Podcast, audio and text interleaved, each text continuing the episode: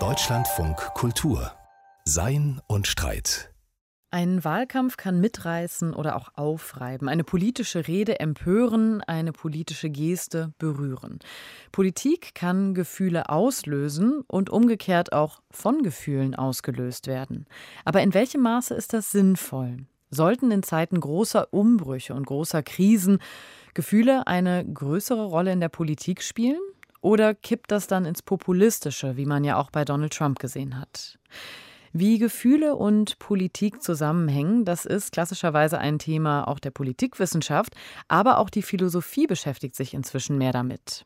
Josef Früchtel geht in seinem Buch mit dem Titel Demokratie der Gefühle, ein ästhetisches Plädoyer der Frage nach, wie man Emotionen sinnvoll kanalisieren kann und welche Rolle Kunst und Kultur dabei spielen sollen.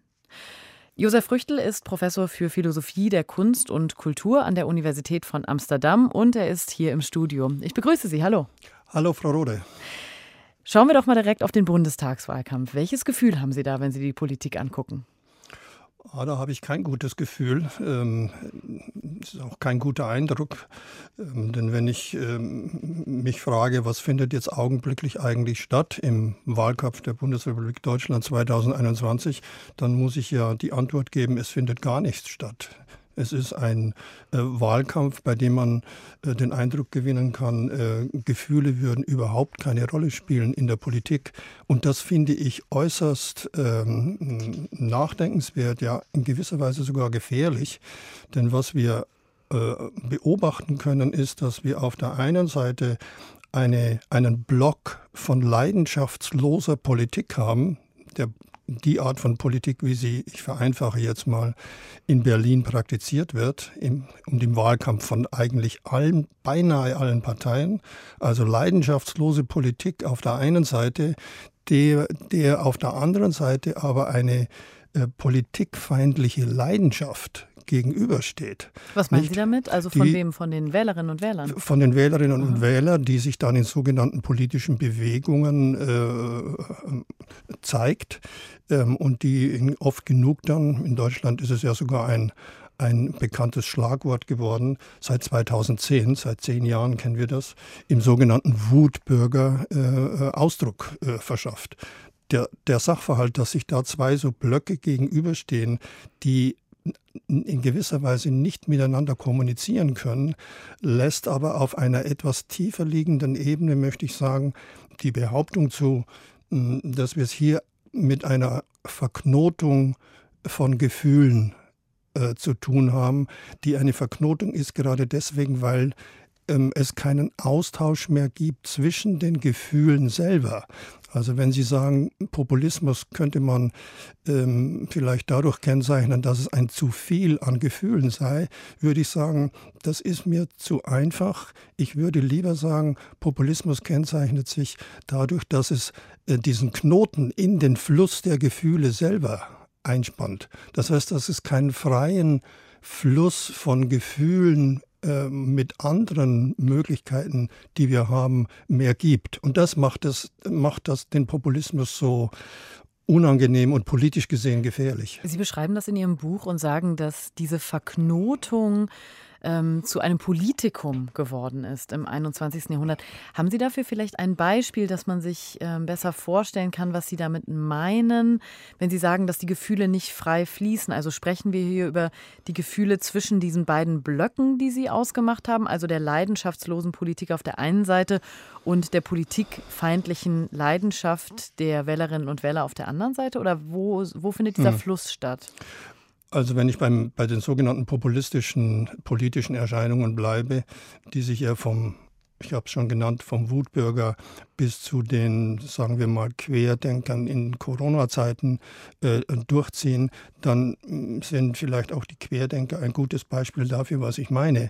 Ähm, es ist ja nicht so, dass ich und viele andere Menschen äh, den Gefühlen dieser Menschen, die kritisch gegenüber der Impfpolitik der Bundesregierung sind, dass ich dieser, diesen Gefühlen äh, abweisend äh, gegenüberstünde. Das Problem entsteht erst, wenn man bemerkt, diese Gefühle sind selber noch einmal affektiv besetzt. Was die, heißt das? Wie die Psychologen sagen. Das heißt, sie, sie sind selber noch einmal äh, Gegenstand einer Nichtreflexion, wie wir in, der Philosophie sagen. Sie sind nicht Gegenstand eines weiteren Nachdenkens im wörtlichsten Sinne. Denn würden wir anfangen nachzudenken, dann müsste man eigentlich früher oder später an einen Punkt gelangen, wo sich der Knoten langsam, langsam löst. Und wenn der sich löst, der Knoten der Gefühle sich löst, dann ist es wieder möglich, zwischen den Gefühlen und zwischen den Argumenten einen Fluss herzustellen. Das heißt, ganz einfach gesagt, es ist dann wieder möglich, miteinander zu reden.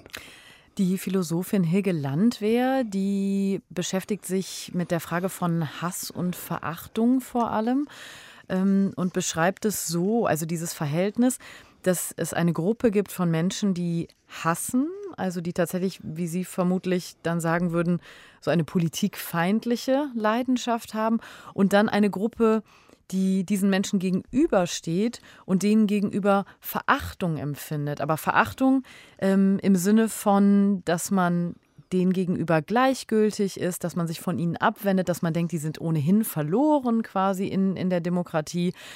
Können Sie damit was anfangen mit dieser Beschreibung, dieser Gegenüberstellung von den Hassenden und den Verachtenden, die aber wiederum nicht reflektieren, dass sie verachten und das nicht, gar, gar nicht merken? Die Beschreibung von Frau Landwehr, die kann ich mühelos übertragen auf meinen Vorschlag, Eingangsvorschlag, dass sich hier zwei Blöcke gegenüberstehen. Nicht? Die leidenschaftslose Politik auf der einen versus die politikfeindliche Leidenschaft.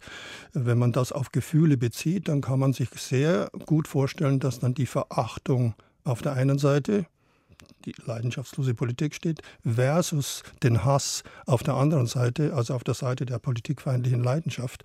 Und was wir als Problem ja nun schon seit einiger Zeit kennen, ist, wie bringt man denn diese beiden Blöcke dazu, diesen Blockcharakter abzubauen? Und da ist mein Buch nun in aller Bescheidenheit eben ein Hinweis darauf, wie sehr uns äh, ästhetische Erfahrungen im weitesten Sinn des Wortes des Wortes Ästhetik helfen können, diese Blöcke langsam abzubauen. Und da ist natürlich auch die Frage, über welche Gefühle reden wir dann? Wir haben jetzt gerade über viele negative Gefühle gesprochen. Ähm, wenn ich Sie richtig verstehe, sehen Sie aber auch durchaus positive Gefühle da im Spiel. Also sagen, es gibt, es gibt äh, Gefühle, die eine große Stärke für die Politik auch sein können. Woran denken Sie da? Können Sie das mhm. skizzieren? Ich muss zunächst sagen, dass ich diese Unterscheidung nicht so mm, so glücklich finde. Wir Zwischen haben negativ uns daran und gewöhnt, positiv. Richtig, ja, ja, dass wir einerseits negativ, andererseits positiv sagen und dann beziehen wir uns bei negativ meistens auf so ein Gefühl wie Hass. Das hat eine, eine gewisse Plausibilität, nicht? Wenn der Hass zielt ja auf die Vernichtung des zu hassenden Objekts. Und wenn wir auf Vernichtung zielen, dann widerstreiten wir nicht nur basalen moralischen Annahmen unserer, zumindest unserer Kultur, aber die auch in den Menschenrechten implementiert sind, sondern wir, wir verunmöglichen dann eben auch den berühmten demokratischen Diskurs. Insofern verstehe ich, dass man sagt, Hass, wenn er ausgelebt würde, mit anderen Worten, wenn er nicht in Kontakt käme mit anderen Gefühlen, wäre in der Tat Demokratie gefährlich. Aber es ist ja nun ein Sachverhalt, dass wir nicht nur aus einem Gefühl bestehen. Menschen bestehen eben nicht nur aus einem Gefühl. Und dass wir von daher immer dazu neigen und auch an, dazu angelegt sind, ähm, die, die Pluralität der Gefühle miteinander sozusagen in ein Gespräch zu bringen. Und das würde heißen, den Hass zu transformieren. Und wenn ich Ihnen ja, aus meiner Generation ist ein naheliegendes Beispiel, auf, auf die Literatur zurückzugreifen. Ich denke oft an Christa Wolf äh, und ihr Buch Cassandra. Dieses Buch Cassandra ist ja eine einzige Hasserklärung gegen Achill. Achill, das Vieh. Achill, der grausam ist gegen seine Gegner, der, der die Frauen als Kriegsbeute vergewaltigt. Achill, das Vieh. Mein ganzes Buch zielt darauf, dass dieser Name Achill nie wieder erinnert wird. Aber das Resultat des Buches ist natürlich genau das Gegenteil. Achill wird permanent erinnert, aber eben nicht nur als das Vieh in Anführungszeichen, sondern als die Figur, die äh, Christa Wolf mir vorstellt. Und das ist eben eine literarische Figur. Die ist schon ein Stück weg von dem furchtbaren ähm, Frauenvergewaltiger und Barbaren, äh, den Christa Wolf uns als Achill und Krieger vorstellt. Ein ganz einfaches Beispiel dafür, wie ich meine, Festhalten der Gefühle, in dem, in dem Fall das, das Gefühl des Hasses, aber dieses Gefühl transformieren, einen leichten bis größeren Dreh geben, indem man auf eine bestimmte Weise darüber redet, ein Gedicht schreibt, ein Gemälde äh, daraus macht, äh, Musik macht. Ähm. Da sind wir genau schon mittendrin bei der Frage, wie vermitteln sich eigentlich Gefühle, auch im, im, politischen Diskurs? Sie haben jetzt schon gesprochen über die Transformation, also wie man Gefühle verändern kann. Lassen Sie uns kurz noch bei diesem Punkt bleiben, weil das ist ja eine Debatte, die schon lange traditionell in der Philosophie geführt wird. Die Frage von, wie kann man überhaupt Gefühle mitteilen?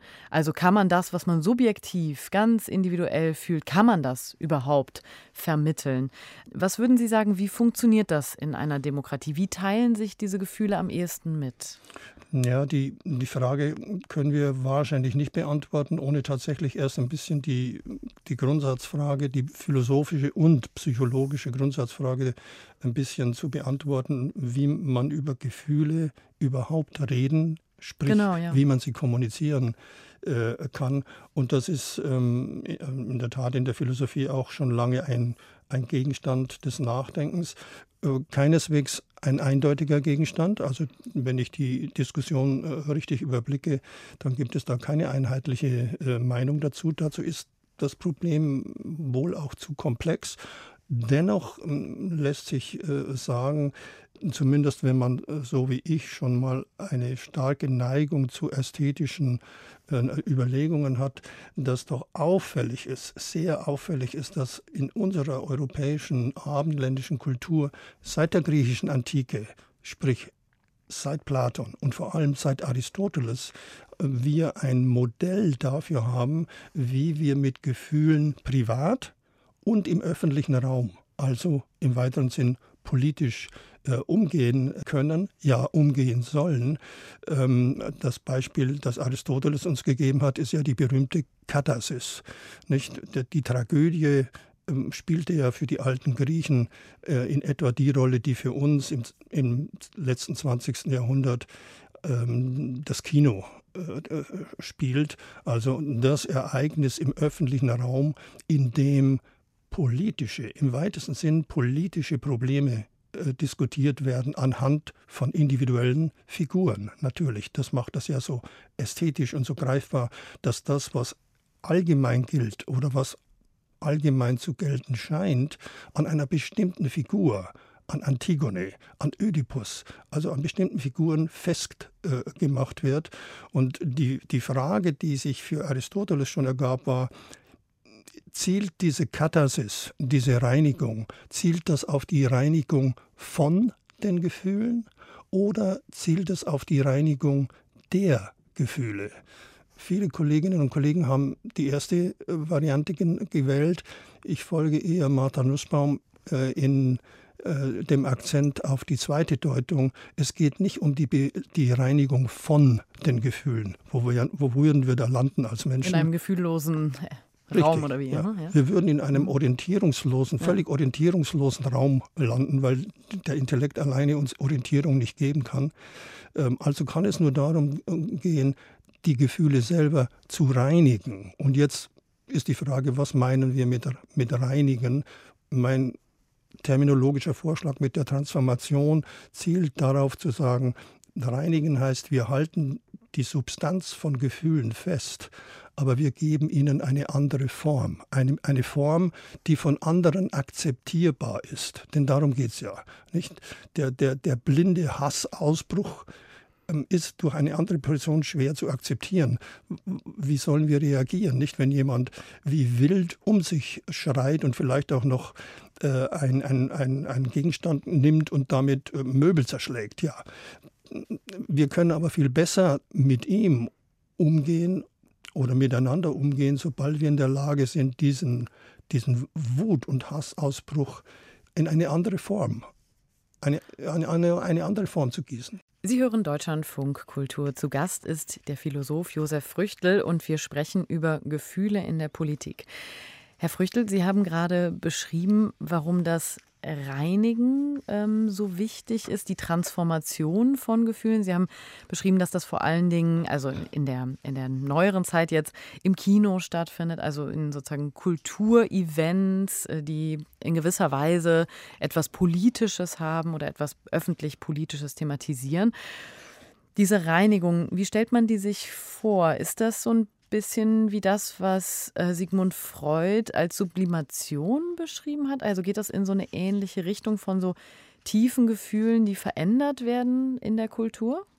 Ja, Sigmund Freud oder die Freudianer überhaupt würden wohl den Begriff der Sublimation vorschlagen. Er ist hm, natürlich im Laufe der Zeit auch etwas ins Gerede gekommen, sage ich mal, weil mit dem Ausdruck sublim im, zumindest im, im deutschen Sprachgebrauch eine Vergeistigung äh, mit äh, angesprochen ist, die äh, meiner Meinung nach nicht in der, in der Absicht Freuds lag und, und schon gar nicht in meiner Absicht liegen äh, würde.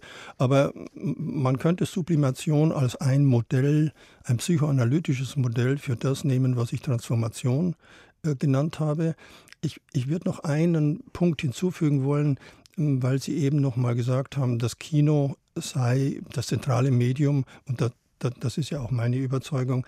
Äh, ebenso wichtig ist aber doch für unsere, für unsere Zeit seit der Mitte des 20. Jahrhunderts die Popmusik. Und nehmen Sie mal den, den Rock'n'Roll, wie er sich seit den 1950er Jahren entwickelt hat und dann Anfang der 60er äh, mit Chuck Berry langsam und den Beatles und den Stones und dann begann diese Welle von Musik, die wir heute vereinfachen, Rockmusik, aber häufig auch mit einem Pop-Touch natürlich äh, bezeichnen. Da haben Sie ein wunderbares Beispiel dafür, wie man mit Aggression auf musikalische Weise umgeht. Denn die, die, die Rockmusik ist, ist primär und vor allem zunächst einmal hinausgeschriene Aggression. Aber da sehen Sie sehr schön, dass ein großer Unterschied ist zwischen einer Aggression, die ein Mann rausschreit, der da draußen auf dem Innsbrucker Platz steht oder der auf einer Bühne steht, begleitet von, von Rockgitarren und einen Song spielt. Der Song also, der mit Text verbunden ist und der den Grund angibt, warum dieser Mann so gekränkt ist. Meistens hat mit einem gebrochenen Herzen zu tun und die Liebe, die ihn verlassen hat, etc. Damit sind wir jetzt vermutlich schon bei dem ersten von vier Punkten, die Sie machen. Also Ihre These ist, dass im politischen Zusammenhang Gefühle eigentlich auf vier, also vier Dinge verlangen. Und Sie sagen, dass unter anderem die Darstellung, die Mäßigung, die Ausbalancierung und die Veränderung. Wenn wir das mal durchgehen. Bei der Darstellung, da geht es darum, dass Gefühle zeitgemäß dargestellt, benannt werden. Jetzt haben Sie gerade über die Popmusik gesprochen. Das ist vermutlich eine Art und Weise. Wo sehen Sie das denn im politischen Raum? Also diese zeitgemäße Darstellung von Gefühlen. Kann man das konkret machen? Das ist jetzt gar nicht so einfach, wenn ich ein konkretes Beispiel geben sollte, aus der, zum Beispiel aus der Popkultur. Natürlich könnte ich sagen, ähm, nehmen Sie Popmusik äh, im Sinne von Pussy Riot in mhm. Russland. Dann haben sie ein Beispiel ähm, für eine kulturelle Aktion, Popmusik, die benutzt wird für im weitesten Sinn politisch-kulturellen Protest. Übrigens auch in einem Akt der, der Unverschämtheit, wie ich das auch gerne nenne, ähm, der zeigt, in welchem Maße Unverschämtheit als demokratische Tugend fungiert. Was meinen Sie damit? Inwiefern? Unverschämte Akte sind immer Akte, die, die nötig werden, wenn auf legaler Ebene kein Raum mehr ist. Dann müssen Sie äh, wenn Sie überzeugt sind von, von dem, was Sie meinen, dann suchen Sie andere Medien und dann haben Sie eigentlich nur noch zwei Möglichkeiten. Entweder Sie greifen zur puren Gewalt oder Sie greifen zu Symbolen. Und die Rockmusik ist in dem Fall ein, ein symbolisches Medium, in dem eine einzelne Person oder in dem Fall eine kleine Gruppe von Frauen, von mutigen Frauen, muss man wirklich sagen, äh, eine politische Botschaft Botschaft muss man aber wieder in Anführungszeichen setzen, ähm, äh, in die Welt hinaus, vor allem in die russische Welt äh, hinaus strahlt. Das wäre für mich ein, ein, ein gelungenes Beispiel dafür, wie ähm, mit musikalischen Mitteln ähm, politische Effekte erzielt werden. Aber in der Rockmusik gibt es jede Menge, nicht? Ich, mhm. ich meine. Da müssen Sie mir ein bisschen weiterhelfen, ja. weil der zweite Punkt, den Sie machen, also von diesen vier Punkten, wo Sie sagen, das ist das, was Gefühle eigentlich in einem demokratischen politischen Zusammenhang brauchen. Der zweite Punkt ist die Mäßigung. Wie passt das denn jetzt zusammen mit äh, so unverschämten Ausdrucksweisen? Ja, das, das ist eine zweite äh, Option, die wir haben. Die ist übrigens in der Philosophie seit langem äh, diskutiert, seit der Stoa, also seit 2000 Jahren darf man sagen, kennen wir diesen Ratschlag von Seiten der Philosophie, äh, mäßige dich mit deinen Gefühlen und du wirst ein glückliches Leben äh, führen. Und mäßigen heißt nun in der Regel, äh, fahr die Intensität eines Gefühls herunter. Da braucht man verschiedene Techniken, dafür bieten die Stoa, aber heutzutage Psychotherapeuten bieten dafür äh, einen Anlass, nicht nur Psychotherapeuten, sondern auch Politikberater, äh, die sehr genau wissen, wie, wie, dass man mit Gefühlen im öffentlichen Raum nur so umgehen kann, dass man die Leute erstens überhaupt in ein Gespräch miteinander bringt und zweitens, dass die Leute sich darauf einigen, dass während dieses Gesprächs gewisse Regeln gelten.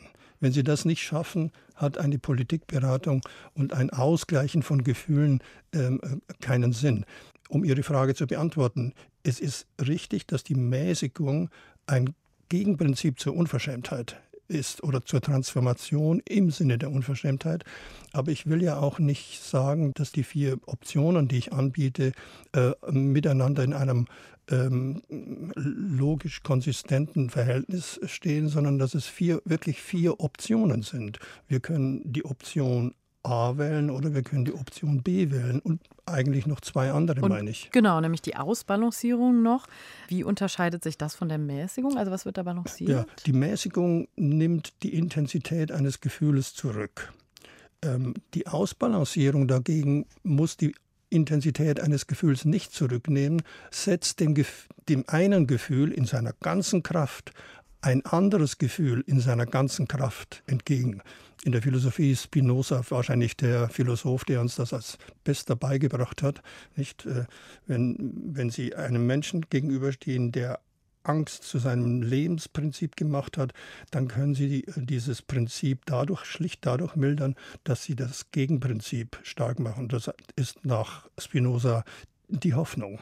Es gibt keine Angst ohne Hoffnung und umgekehrt, es gibt keine Hoffnung ohne Angst. So wäre das dann, also wenn man das jetzt überträgt, zum Beispiel auf die Klimapolitik, wäre das dann eine gute Kommunikation oder Darstellungsform, dass man Menschen, die Angst haben vor den Veränderungen in der Zukunft, den absehbaren, ein Prinzip der Hoffnung entgegnet?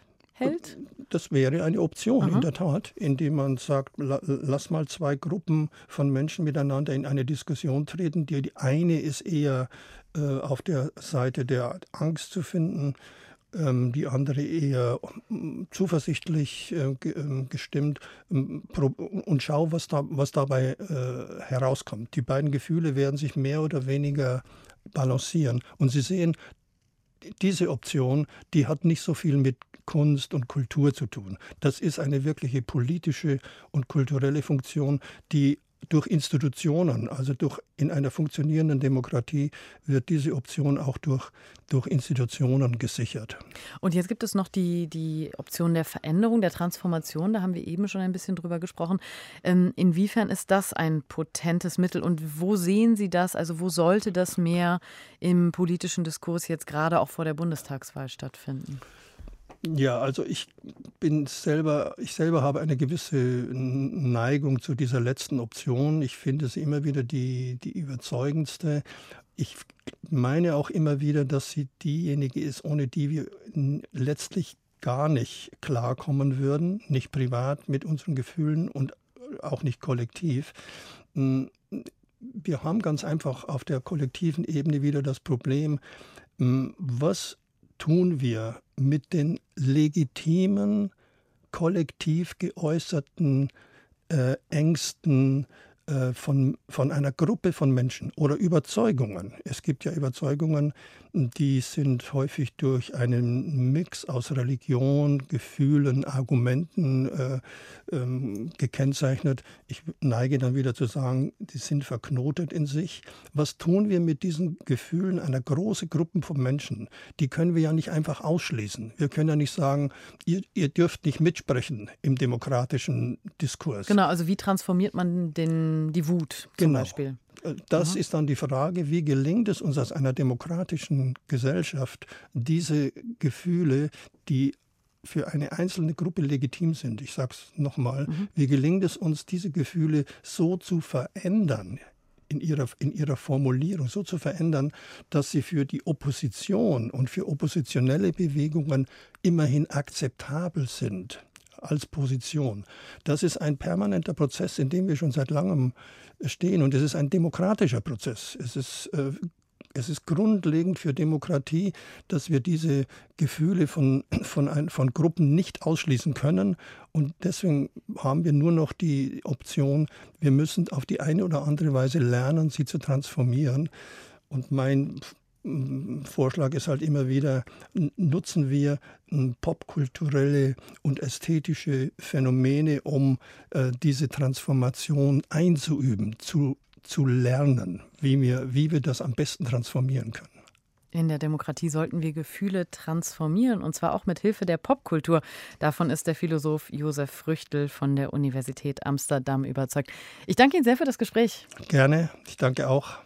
Und wer mehr über das Thema erfahren möchte, Josef Früchtels neues Buch heißt Demokratie der Gefühle, ein ästhetisches Plädoyer und ist im Meiner Verlag erschienen.